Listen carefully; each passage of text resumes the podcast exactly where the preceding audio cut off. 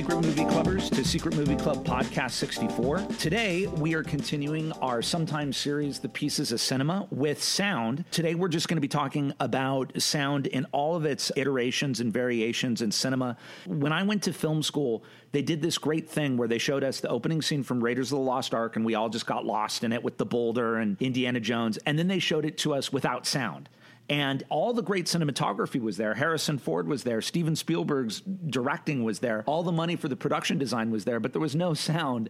And it, it made a really important point. I think that filmmakers sometimes undervalue or underrealize just how critical sound is to making a great movie and having great cinema. First off, we have a special guest today, my friend for how many decades? Do we do we want to speak in decades, years or months, Jimmy? 20, 25 years. 20 plus years. My friend Jamie Hart, who is also and has been for 20 plus years a working professional in the movie industry at the highest levels. He's worked on Hurt Locker. Uh, he has done sound editing, dialogue editing, sound and effects, re recording mixer. Most recently, Jamie, I think anything you hear on the Netflix Transformers show, that's you, right? Everything but the music. And I do have a crew of editors on that too but I am the sound designer and the re-recording mixer on Transformers: War for Cybertron. Yeah. And Jamie also, just out of the goodness of his own heart, was the re-recording mixer and the sound editor on our Secret Movie Club radio hours during COVID. And so anything that was amazing about those things largely was in part to Jamie and Connor, but Jamie creating a whole world out of us just recording the dialogue. Give it up for Jamie Hart. Thanks, guys. And who else is with us? Hello, it's Daniel. It's me, Connor Lloyd Cruz, the People's Champion. Oh, America, just get on with it. as Edwin makes a sour lemon Buddha face. Well, so Secret Movie Clubbers, uh, when you hear this, it will be Friday, July 9th. This weekend, we are going to be showing Friday night. Uh, we're doing a double bill of Akira Kurosawa. We are going to be doing I Live in Fear and The Lower Depths on 35 millimeter. Really a continuation of our 2019 Kurosawa series. There were a few prints that we didn't get to show, and Janice is being amazing with us. So now we're filling in those gaps. I love both those movies. I Live in Fear, particularly, is this Kurosawa Kurosawa movie made just after Seven Samurai that some people have never heard of, where Toshiro Mifune plays a 70 year old man, and he played it when I think he was 35 years old. And the premise is just basically this 70 year old man is terrified that the world is about to be engulfed in nuclear war because of the Cold War, and he wants to move all his family, his mistresses, his bastard children, all to South America because he thinks South America is the only place that's going to escape the nuclear holocaust. It's an incredibly fascinating film, one of Mifune's best performances, and it has one of the great last shots of any Kurosawa movie, and no one ever talks about it. So we're doing that Saturday at the Million Dollar. We are doing a double bill at David Lynch. We are doing Eraserhead and Mulholland Drive on 35 millimeter, and then Saturday night back at the club, we are doing another Akira Kurosawa. Uh, we're doing Akira Kurosawa's Dreams on 35 millimeter. I never cease to be amazed how so many movie makers seem to also be really active dreamers. I guess that shouldn't be any kind of surprise, but that always gives me hope because I've always been a mega active dreamer and obsessed with my dreams, and I keep a dream journal and this and that. And it turns out that Kurosawa himself was a crazy dreamer and painted his dreams his whole life. And dreams are, I think, about seven or eight of his dreams from when he was a little kid all the way to a dream he had just before he made the movie. And uh, I love that film, Dreams.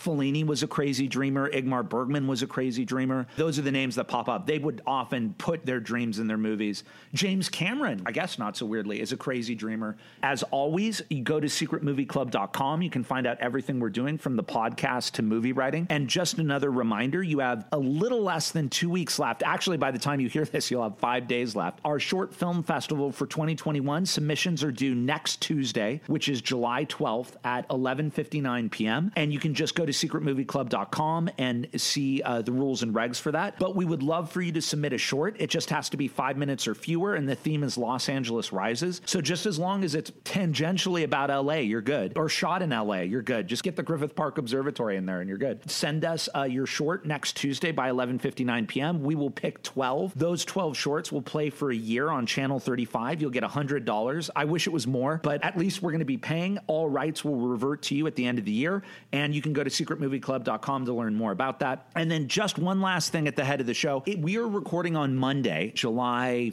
5th.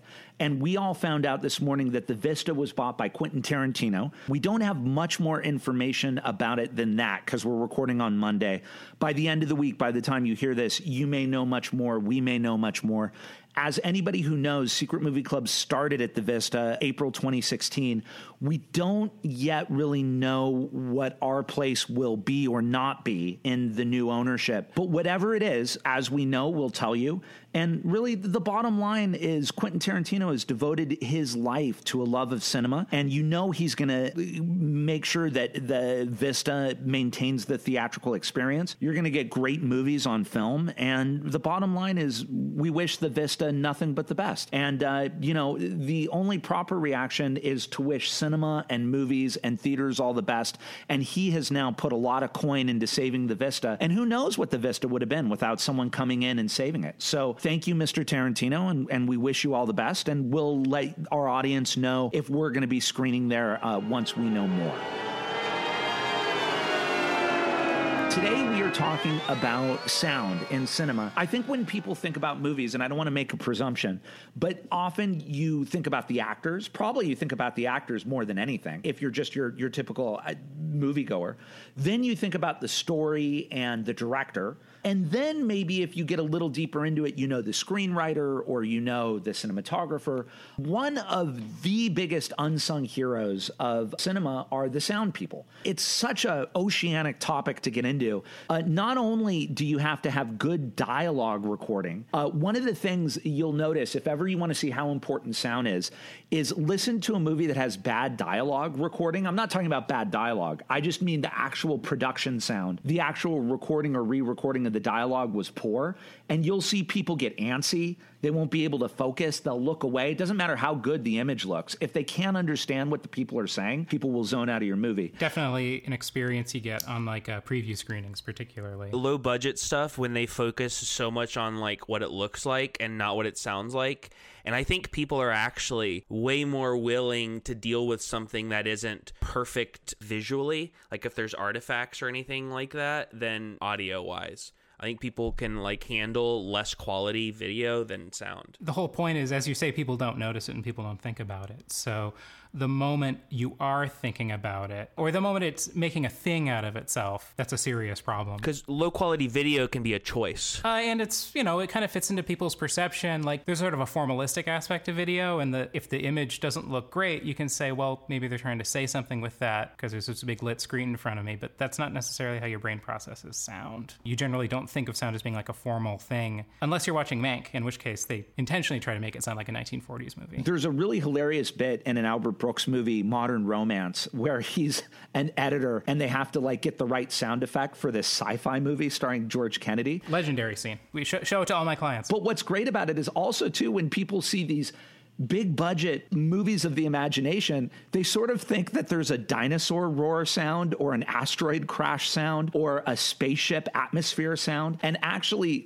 if you listen to the production design from, let's just say, Marvel, you know, Avengers Endgame, you would almost laugh because the stunts and everything that's happening, you would just hear bodies falling on mats and the dialogue sound, and you'd probably hear some clunky sets moving.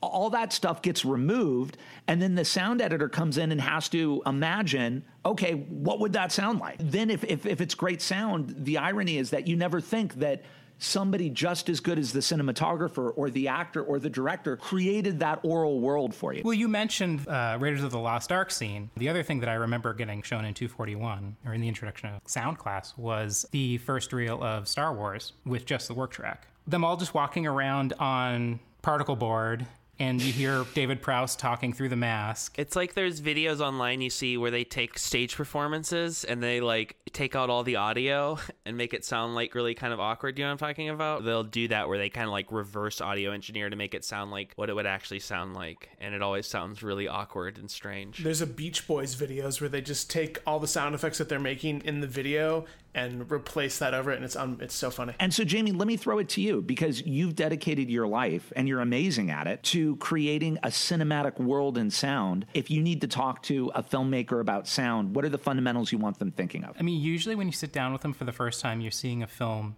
with just the work track. There's just the production. There's kind of a basic idea of what they want the music to sound like. And a lot of the questions you have are about intention, sort of emotionally where you want scenes to go, and the kind of ideas you want to communicate. Because the sound design is going to reinforce sort of the subtext of a lot of things, and it's going to reinforce things like it's sort of the opposite of editing where editing is kind of constructing, like from your editing podcast, which is really great.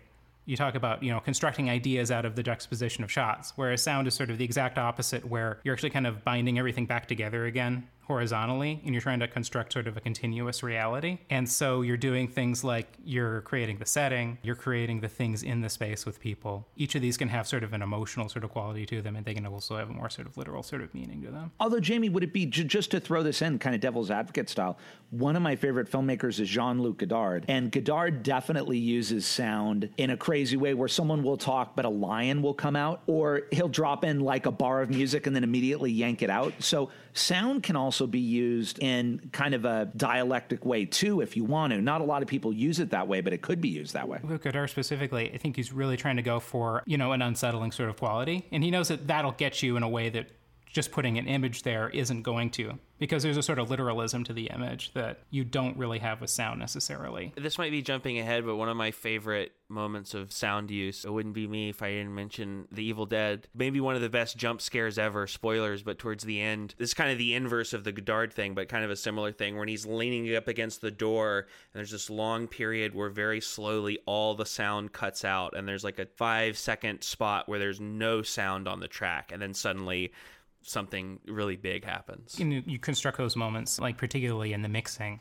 because you find those and you see those moments. And usually you, you, discover at that moment that they don't want music there and they want to do something kind of special and it's going to focus in on that. Uh, you also, over the last number of years, have been doing tons of amazing sound work for Blumhouse. The films I have done for Blumhouse would include uh, Insidious Chapter 3, or no, uh, I would remember everything. Connor, delete all this. Um, That's too funny of a beat to completely go now. There's Insidious for The Last Key. I was the supervisor and the mixer on that. Uh, I did Truth or Dare. The last one I did for them was Fantasy Island. Prior to that, I worked on a movie called Home, which was released as Delirium. After I graduated from USC in 2000, I worked for three or four years for a supervisor named Stephen Hunter Flick. Famously, he had worked for Quentin Tarantino. He had done Pulp Fiction, he did Reservoir Dogs, he did every project for him up until but not including Kill Bill, I want to say. Going off of that, he'd worked for Sally Menke, who was his editor on films including All the Pretty Horses. After I worked for C Flick, I spent a couple years kind of bouncing around. I worked for a couple different supervisors, and then I started working for Sony Pictures around 2007, working for a supervisor there, Paul Ottosson and I was a sound effects editor on The Hurt Locker. That was the first show I was an effects editor on. A bunch of different things happened. I worked on High School Musical 3. I was the co supervisor of that over at Disney. I came back to Sony. I worked on a bunch of Roland Emmerich films. So I worked on 2012. I worked oh, yeah, on, I remember that era. Uh, White House Down. I worked on a few more films for Kathryn. Zero Dark 30 in Detroit. I cut effects on it, the chapter one. So, so in other words, audience, you're listening to someone who, who has basically been doing sound on many of the movies that you have seen and loved. When I, when I think of sound design specifically. There's such a visceral quality to it that appeals to me in that regard. And I often turn to things like my first experience with Speed Racer in a theater, beyond just a, a visual. Wachowski's like, best movie, and you can fight me on that. I, I, might agree with you. I adore Speed Racer. I think Speed Racer is the Wachowski's best movie. There's just such a sonic quality to it. I saw it on an IMAX my first time in Tulsa, Oklahoma, and no one was there.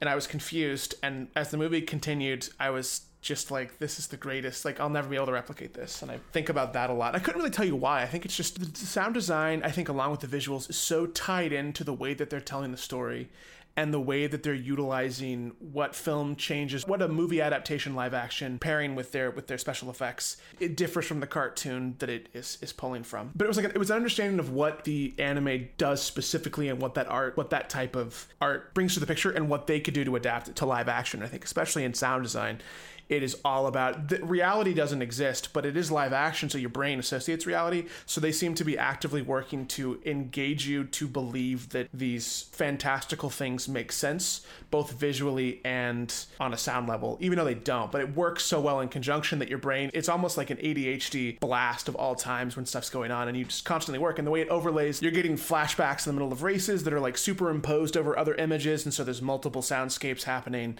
and it's just a constant. You're like at war or in the same way that you're in the character's head. I think it's really unique in that. Lana Wachowski wrote, or she gave an interview at some point, and she said that Speed Racer for them was their experiment or their attempt to create a stream of consciousness in movies. I think I believe that. I think that's that's what you get from it. I mean, and the sound design And also, not sound design, but also very important is the score, the Michael Giacchino score in that movie. It's just really so much fun. I own that score. It ties everything together, and the sound design gives you something to kind of hold on to. And even something like dialogue editorial, which isn't necessarily something you ever are supposed to think about, but the way things overlap, the way everything kind of fits together. You're just carried moment to moment and you're not in a place, you're not like locked on a particular concept or action. It's all just ideas. And the shift the shifts feel natural. I think his score his score especially in regards to that with, within the realm of the sound design. When it needs to be the center of things, it is, but it's also so willing to let it also flow in with the design of the thing to not dominate, which I think is interesting, especially in a movie that just continues to dominate you visually. Also, oh, the, the cars are just kick ass. Uh, we actually we almost buried one of the biggest leads, which is that music, even though it is distinct from sound design and sound editing, music is also the sound. And you know, you were talking Jamie about playing Star Wars without the sound editing play Star Wars without the John Williams score, it is also a different movie. Also, when you see filmmakers who have a real sense of music, or they get a good composer has a good sense of music, or it's picking, you know, like Scorsese does, uh, really almost better than anybody, picking music of the last 40 years and dropping it in and having that become score. Really, a filmmaker needs to have a sonic and a musical understanding if they really want cinema to sort of achieve its heights. Uh, Charlie Chaplin's uh, first film that he used sound with, I forgot the title of the film. Uh, City Lights. It was during a time when all studios were installing their sound equipment or something like that for, you know, talking pictures and next you know, uh, it affects a lot of silent actors who were only used for their looks and the way they act, but some some of their voices were really messed up. And then for Charlie Chaplin, he he somewhat adapted it because he never wants his character to talk. He never wants him to talk. But for this film, he used a combination of silent and with sound, mainly for his fanatics. And um, there's one part of the film which I really love, and where he starts singing. Oh, you know what you're talking, Edwin? You're talking about Modern Times. Modern Times has Charlie Chaplin singing a song called "Smile."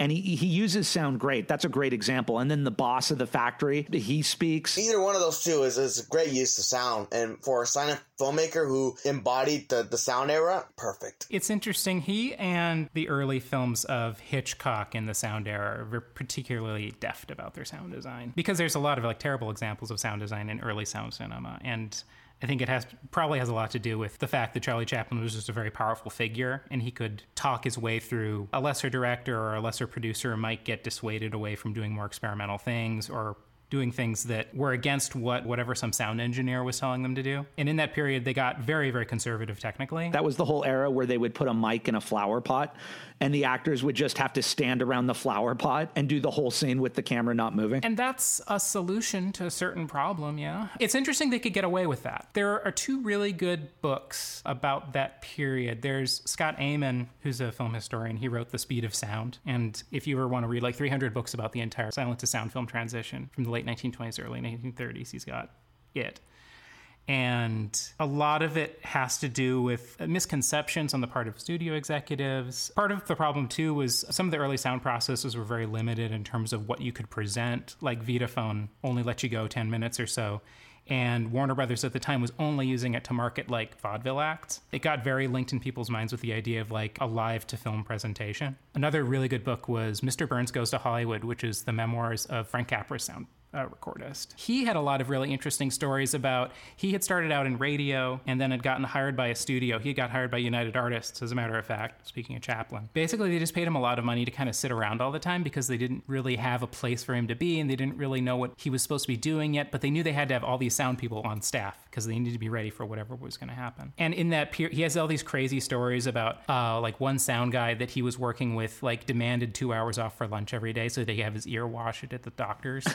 and there were a lot of stories of sound guys pulling weird stuff like that. These weird power plays because heads of studios were terrified of this whole sound thing and it was just such a disruptive thing. Well, there was, yeah, I mean, there's so much to talk about just that period. They were bringing in all these Broadway directors because they thought that at this point, the movies were going to have to be like Broadway plays because of dialogue. And all these great silent movie makers were getting marginalized and sidelined. And then suddenly they were like, wait, you, you can have the sound, but you can also have the cinema. David Lynch is so interesting because he's actually the sound designer on a lot of his stuff, specifically on The Return. He's the sound designer on the totality of it. He's like the single credit there. I always think about how he apparently like left a note when Criterion was remastering Mulholland Drive for them to mix the movie like one degree hot, like one decibel above, which is ch- uh, just like a choice. I-, I saw Jamie give a maybe slightly dismissive reaction to that, but I did not do that for the record. I think he's completely misinterpreting my facial expression. I, I think it's nice that he thinks so much about sound. I don't know if another big director these days does. Legendarily, him and Alan Splet worked for a year on the sound design for Eraserhead, right? Which will be showing this Saturday. Yeah. Oh, check it out. Like him and Alan Splet in like the basement of the AFI, I guess he'd show up at 9 a.m. and him and Alan would do one sound that day. And it would be, well, today we're going to work on the bed creaks or uh, we're going to work on the elevator. Which, speaking of AFI, I got to do a little call out here. When I was at AFI, they didn't do sound stuff. And specifically, I volunteered to be the sound recorder on some of the stuff we shot. And they didn't even let me do it separate. I had to do it plugged into the camera and it was a nightmare. Craig, did you ever take uh, the filmmakers that class at SC? I don't think so. Who who taught that? Was it like Richard Jewell or? It wasn't Rick Jewell. It was someone else. It was in production. It wasn't in crit. It was very very nice old uh, producer studio executive. And I remember he he brought in screenwriters. He brought in Alexander Payne. That was almost certainly Larry Auerbach. He was like the only guy who had the pull to get those guys. Yeah. He had the uh, production designer from American Beauty. He had editors, DPs, production designers, costume designers, every department.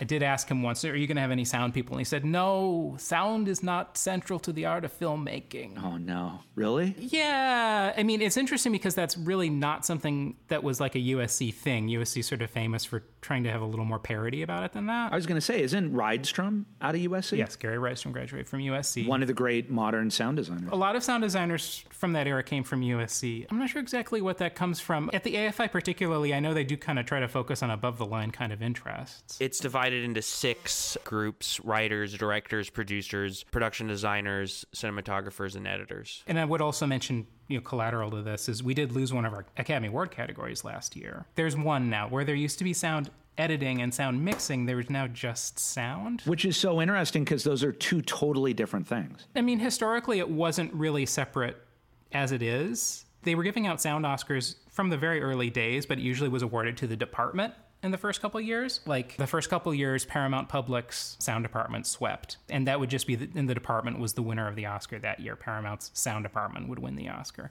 and then they started awarding it to individual films around towards the end of the 1930s. I want to say, but occasionally they would issue special achievement awards like starting in the 1970s particularly it became a regular thing around 1977 or 78 around the time star wars um, the way they did the voting was you had to score a high enough score in order to get an Oscar for sound editing that year. So there'd occasionally be years where there wasn't an Oscar for sound editing. But pretty consistently, there was one for mixing and one for editing through the 80s and the 90s and the aughts. One of my favorite edits is from the 39 Steps, where the woman who cleans Robert Donat's apartment discovers the dead body and she turns around to scream, but you don't hear her scream, you hear a train.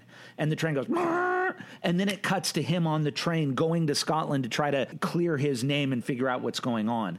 Like everything in cinema, like everything in anything, if you're creative, and you you just go okay i get these are the rules i get these are the fundamentals but what if we did this or that? Another early sound movie that i'm obsessed with is fritz lang's m. If people have not seen fritz lang's m and how he uses sound in 1931 one of the things is that he identifies the child killer played by peter lorre by his whistle the great reveal of the film is there's a blind balloon seller. Peter Lorre whistles The Hall of the Mountain King by Grieg compulsively, and the blind balloon seller is like, This is the man. and it's just such a great use of sound. And then there's this stuff he'll do, like you guys were talking about too, where it's this thing where if you have constant sound, constant music, and then you bring it all down, and then there's nothing. Suddenly the audience leans in and if you just do one sound effect, or like uh, one of my favorite moments in Bob Fosse's All That Jazz is he's about to have a heart attack. Everybody's at a table read, laughing and talking, and he drops out all the sound but the director, played by Roy Scheider, scratching the table, tapping his fingers, lighting a cigarette, and then breaking a pencil. I mean, just when you see people who are like, that's what you can do with sound. Eh, Jamie, if you're working with a director and they bring you on before they even start shooting the movie, what's like the one thing you would try to tell them to think about in terms of where they're going to end up in post with sound that could raise the quality of the whole film? Leave space. And that's the exact opposite of usually what they're going to hear from most people. And think about like information denial. Think about what you don't want to show people. Be intentional about it and think about what things you don't want to show people that you want to convey by some other means. You mean that like you could convey via sound instead of by visual? The Peter Lorre example is probably like I'm almost positive they sat down in a room and thought of like what are we going to do to distinguish this character that we could have never done with a silent film. You never see his face. There's no information in it. It's all conveyed by sound. I mean, the thing is, is people try to get their films so tight before they start doing sound. Sometimes it's difficult to have like completely like realized creative ideas when it's all just talking. I have mixed some television, and a lot of television shows are structured that way because television is a writer's medium and it's generally built around really heavy dialogue. So a lot of television just is just talking. But you're saying, like, if you're editing a picture, leave some space for sound design. Well, uh, editors usually have a good idea about what to do there too. It is kind of a more question of what are we not going to say? What are we not going to show? What are we going to try to tell the story with as an alternative, a, a, kind of a medium that people are going to accept more prima facie for what it is. People can question what someone is saying. People can see something and sort of reject it intellectually, but if they hear something, it's, it's sort of a way for people to know something without even realizing that they know it. On all these pieces of podcasts, I've given like a tip for beginners. And I was going to ask you if there's somebody who's just starting to work with sound in movies, what would be like the first thing you would tell them to like pay attention to, the first thing to know? Like a beginning filmmaker. Watch some Coen Brothers movies. The sound in the Coen Brothers movies generally the best you can possibly get. They've been working with Skip Lievsay since forever. What's an interesting exercise to think about on their films in particular is every scene seems to have one sound that is perfect and tells the story perfectly, and the scene is kind of built around it. What I'm always thinking of is uh, Hudsucker Proxy. Everybody go see the movie. But if you haven't seen Hudsucker Proxy, there's a scene. He is riding in the elevator with Buzz the elevator, and he's got the blue letter, and he's about to deliver it to Paul Newman. And he walks out of the elevator. The elevator shuts behind him, and we just got to this huge like dialogue run where Buzz is doing his little spiel. And he says, "Good luck, you're gonna need it." And the elevator closes. And Elver goes, and you hear it suck away behind him. And he's standing on the landing for the 48th floor, the top brass floor. You see these two glass doors, and you hear nothing but for this scratching sound. And you're like, what is that? And he walks a little couple steps further and he looks to the right and he sees this maintenance man and he's got this knife and he's scraping the name wearing Hudsucker off of the office door it's kind of immediately you understand what's been happening. The entirety of Barton Fink is like the Coens in terms of their sound design. They seem to just have like they have a, a relationship in their sound design as like a key tool. It's not necessarily even story points. It's just these textures that immediately like put you in that place and time. Edwin, as somebody who loves movies, do you ever think about the sound? When do you become aware of the sound and go, man, that's great sound? Only when I'm watching a foreign movie. That's basically it. Or some artistic director.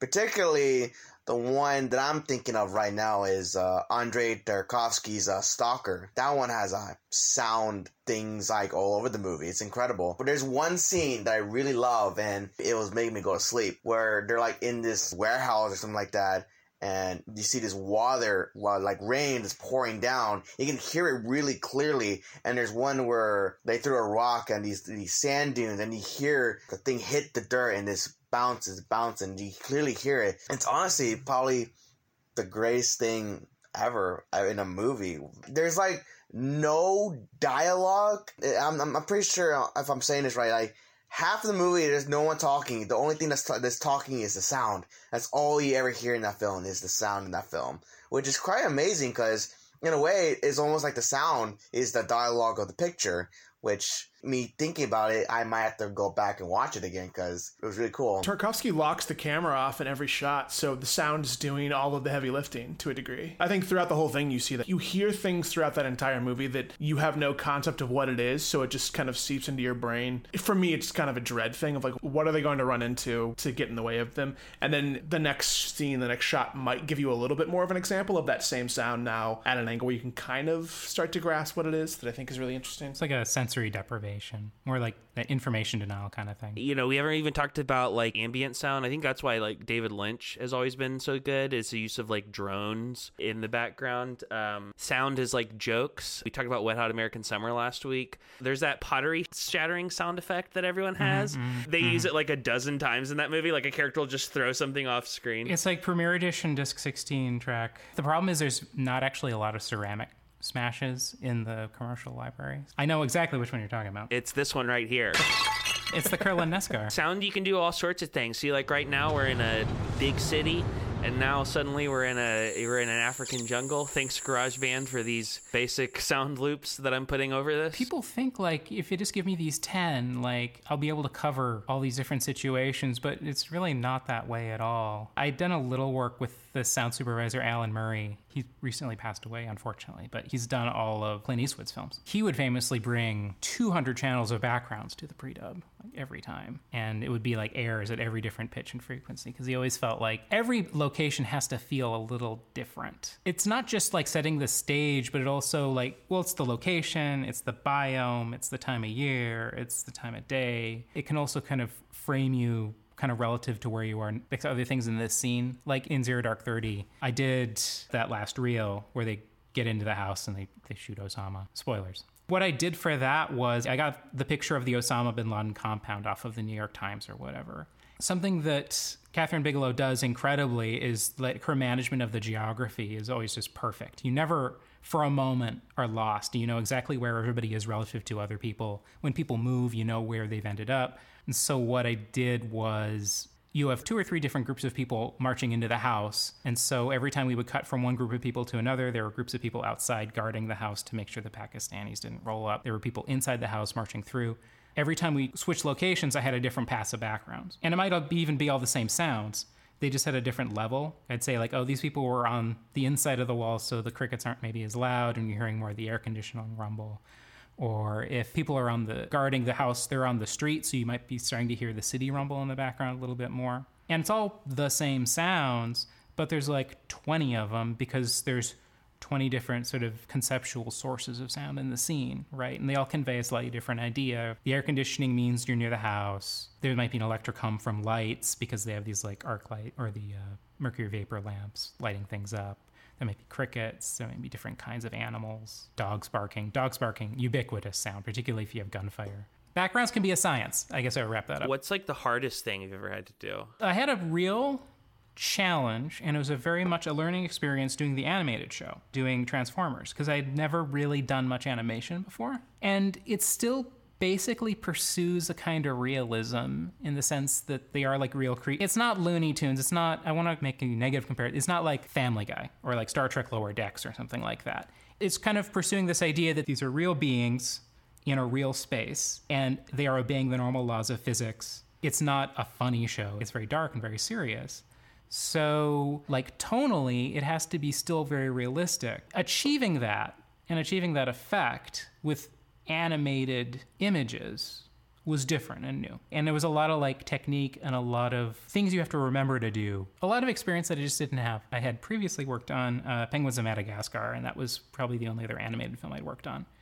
But I hadn't worked on that fully, and I'd done kind of the same sort of thing I do on like a live action film. I did like vehicles, I did um, weapons and stuff. But a lot of the things that were new to me was covering things like Foley of animated beings and uh, making it feel kind of real and grounded. What's the most satisfying work you've ever done? I was very happy with how Insidious, The Last Key came out in the final run of it. And that was something that worked a long time on and it was tough. The overall process and getting it all done. Also, like everybody was really happy too. That helps a lot. I'm working for a filmmaker, right? And I want to make sure he's happy and he's getting what he wants. And it's challenging in sound too, where filmmakers are almost never their own sound people, so they don't always think their way through sound design and they don't necessarily know how to give direction on sound design. And you have to bring a lot to the table. You have to very much kind of direct yourself with a lot of filmmakers. They have to really like it the first time because they may not necessarily know how to tell you what they want. And you have to kind of hold their hand. And if they're going for something that's new and different, it can be very challenging sometimes. With what Jamie was talking about in animation, I think stuff like Studio Ghibli, their sound design is so interesting because in the same way that they allow their visual space, their sound design and stuff is often just a landscape that sort of exists for 30 seconds to like really bring you into the scene or sort of give you an ease that I think is really unique to the animation space. The Wind Rises. You ever see that one? Literally every sound effect in that movie is somebody going into a microphone, going.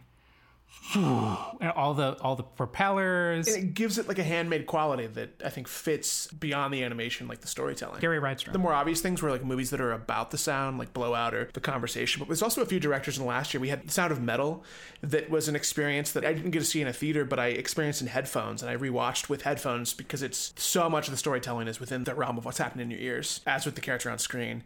And then something like Baby Driver, which in the same thing is, is a character that has an, an issue with sound that he's struggling with, and therefore that sound design represents him throughout the movie beyond just the musical choices. It's the way that it opens with the ping that uh, tinnitus, the, the ringing that you hear, it starts, and that underline you hear it throughout the film that I think is, is really impactful. The last like moment that I was thinking in terms of thinking of great sound moments is funny enough in, in the social network the scene with Justin Timberlake and Jesse Eisenberg in the nightclub. Legendary party scene. Yeah. Unbelievable. And if you watch it at home, it is the loudest wall of noise but the clearest dial it feels real like they feel like they're screaming it's the exact type of thing where you almost have to like lean in as if you're at you're there with them and I, I, always think about that a lot it's when i get when i anytime i upgrade a sound system i often turn to that just to be like how is this going to sound when it's every soundscape option is is coming at me at once. Fincher always has great sound. His sound designer is Ren Klyce, who is amazing. All of his films very very good sound work. Ren did like a 30 minute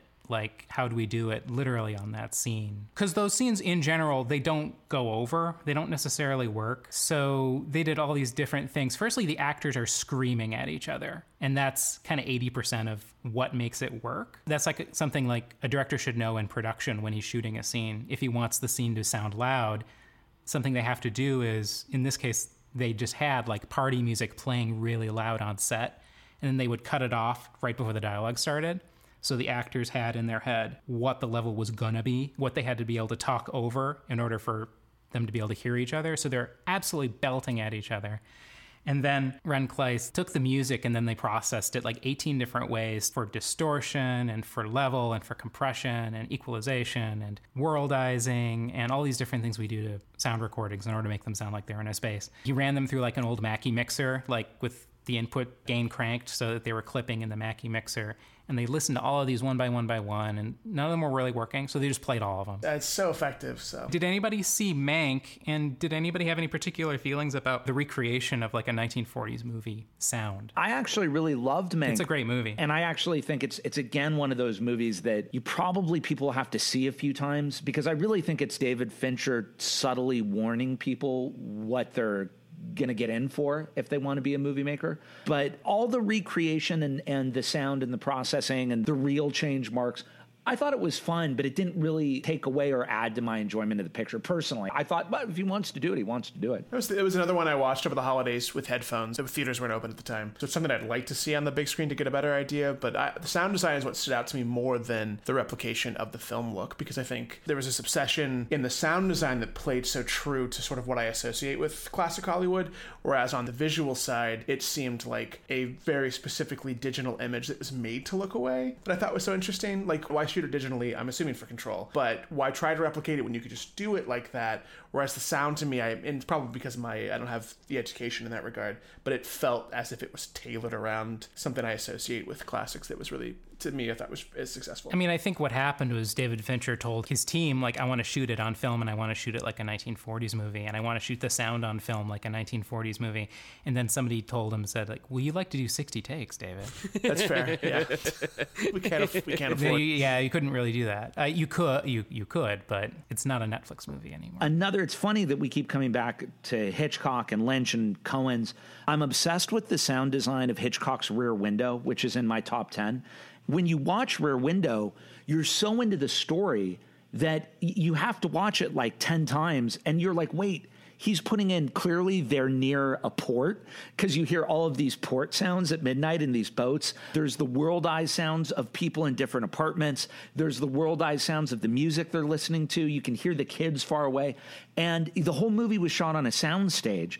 And when you watch Rear Window, that sound design is so beautiful and so perfect for the film. And the other person I want to shout out is Orson Welles. And something that I've always loved when I listen, not necessarily when he didn't have any money, but when you listen to Orson Welles, I always think a lady from Shanghai. And there's this moment where they're in Cuba, I think, but they're definitely in the Caribbean or Mexico or uh, Cabo. And he's following Rita Hayworth. And as he's following her, it's probably pachanga music is coming out of bars and he worldizes the pachanga music. And so you suddenly feel like you're in some Mexican coastal town and he's following her at two in the morning. And just even the worldizing, which is how far away the music is, what kind of echoing it has, if it's coming from a radio, if it's coming from a jukebox, if it's coming from someone's television. I'm fascinated with that too. So I just want to shout out that is yet another level of sound. Super immersive pop culture and final thoughts. I think the only thing I would say is make sure you check out my project Transformers War for Cybertron Kingdom, which is the third installment of the now trilogy uh, on Netflix coming out July 25th. 5th, I want to say. It's the end of this month. The trailer just dropped today, which is the Monday we're recording. And uh, you can see that on YouTube, getting some great response. And I want everybody to see it. It's, it's awesome. It came out very good. And, and it's on Netflix. And one more time, it's called what? Transformers War for Cybertron. Check it out. Jamie Hart. And you can listen to all of Jamie's work on any number of the things that he referenced. I want to go back and listen to the Zero Dark 30 now, Osama bin Laden third act, after hearing you talk about it. I rewatched, speaking of Speed Racer, I rewatched that with my friends last week. That movie's dope. We need to show that movie movie. And then yesterday for July 4th with Casey Young, uh, we went and did double feature of The Forever Purge, uh, which was fun, and Zola, which was great, and the weirdest Marvel Comics adaptation I've ever seen. And then I also, lastly, want to give a shout out to my dog, Batman, because he turned 10 this last Friday. Happy birthday, Batman. You're a good boy, Batman. And you can also watch me play video games and see him roll around on the couch behind me sometimes at twitch.tv slash Connor Cruz. First off, uh, I want to shout out to Richard Donner, who just passed away today. People like to watch his movie Inside Moves. Probably one of the best scenes ever done. One of my favorite films. Craig, you won't let me post it. That's fine. I know how it is. Saw Rocky and Red Dawn at the New Bev. Great American double feature. Rocky 4 was tremendous a lot of yelling and freeze frames and a lot of slow mo and uh, sweats and uh, great 80s montage. And of course, of like 90 minutes, they managed to fit three montages into that one movie, which is insane. And uh, yeah, Rocky Four is just uh, amazing, man. So it's great to see you with an audience in the theater. I rewatched Speed for the first time since I was young. Speed is unbelievable. Like from an action craft, like filmmaking perspective, it is so good. And I'm not sure there's a more attractive person than Dennis Hopper. Than Dennis Hopper screaming. Yeah, Sandra Bullock in that. It's the I mean the her and Keanu's like chemistry in that is like sometimes I feel like I should be allowed to watch. I also watched Stick It, which is this great like 2000s gymnast movie that apparently was like it's become an instrumental thing of young women coming out, realizing they're gay through that film. My best friend Lacey told me that that was her thing and that I had to watch it, so he, she made me watch it. It's great. And then finally, I watched Steven Soderbergh's new movie, No Sudden Move. It's it's great. It's we're sort of spoiled. Soderbergh is so prolific that I feel sometimes we overlook his stuff, almost a spoiled. But this it's Don Cheadle, Benicio del Toro, David Harbour, Ray Liotta, Jon Hamm, Brendan Fraser, Kieran Culkin, among many others. And it's this great criminal heist crime. You know what's going to go wrong movie. It's on HBO Max. I think it's showing at the Landmark right now, but it's not really available in theaters. It's dope. It's so good. On the Soderbergh subject, I would say if you haven't seen The Knick go check out The Knick. And also, Soderbergh is somebody who always works with the same sound designer. He works with Larry Blake since high school, I want to say. They've known each other since forever. You and I have worked on everything I've done since, uh, I think, my late 20s. We did not know each other in high school, but I have senior high school, as I was recently reminded. oh, yeah, Laguna Beach High School? When we scouted, uh, yeah, when we scouted Four Corners. I would just say, you're amazing at what you do, Jamie. I've been very, very lucky. You're also, you've got a tremendously good heart. Thank you for, I always get like, I always get Jupiter level sound. So I'm so grateful that that uh, you are a friend and also super talented. It helps. That's sweet. Thanks, Boz. And I also had my most amazing experience smoking pot ever with you, which I tell anybody who'll listen. I know that was your last time too, wasn't it? It was pretty, yeah, well, that was my mic drop. You didn't need it after that. No, I, well, when you meet God, what, what else do you do? Where do you go from there? You and Lucas and me in your apartment after Star Wars: The Christmas. The Star Wars Holiday Special. That's right, Life Day. It's an inclusive holiday special. Uh, we showed two Robert Altman movies this last week at the Million Dollar Theater. We did uh, Nashville and McCabe and Mrs. Miller. And I hadn't seen Nashville in a little bit, but it's my favorite Altman movie. It takes a lot of effort. It's a long movie. It's asking a lot of you, but it's such a intelligent film. And McCabe and Mrs. Miller too. When R- Robert Altman's at his best, you're not quite sure what he's saying, not because he doesn't know what he's saying, but because he really is saying a number of things that are pretty complicated and layered, which is just as life is. Like there are two or three almost contradictory things you're feeling or thinking at the same time when you watch his pictures.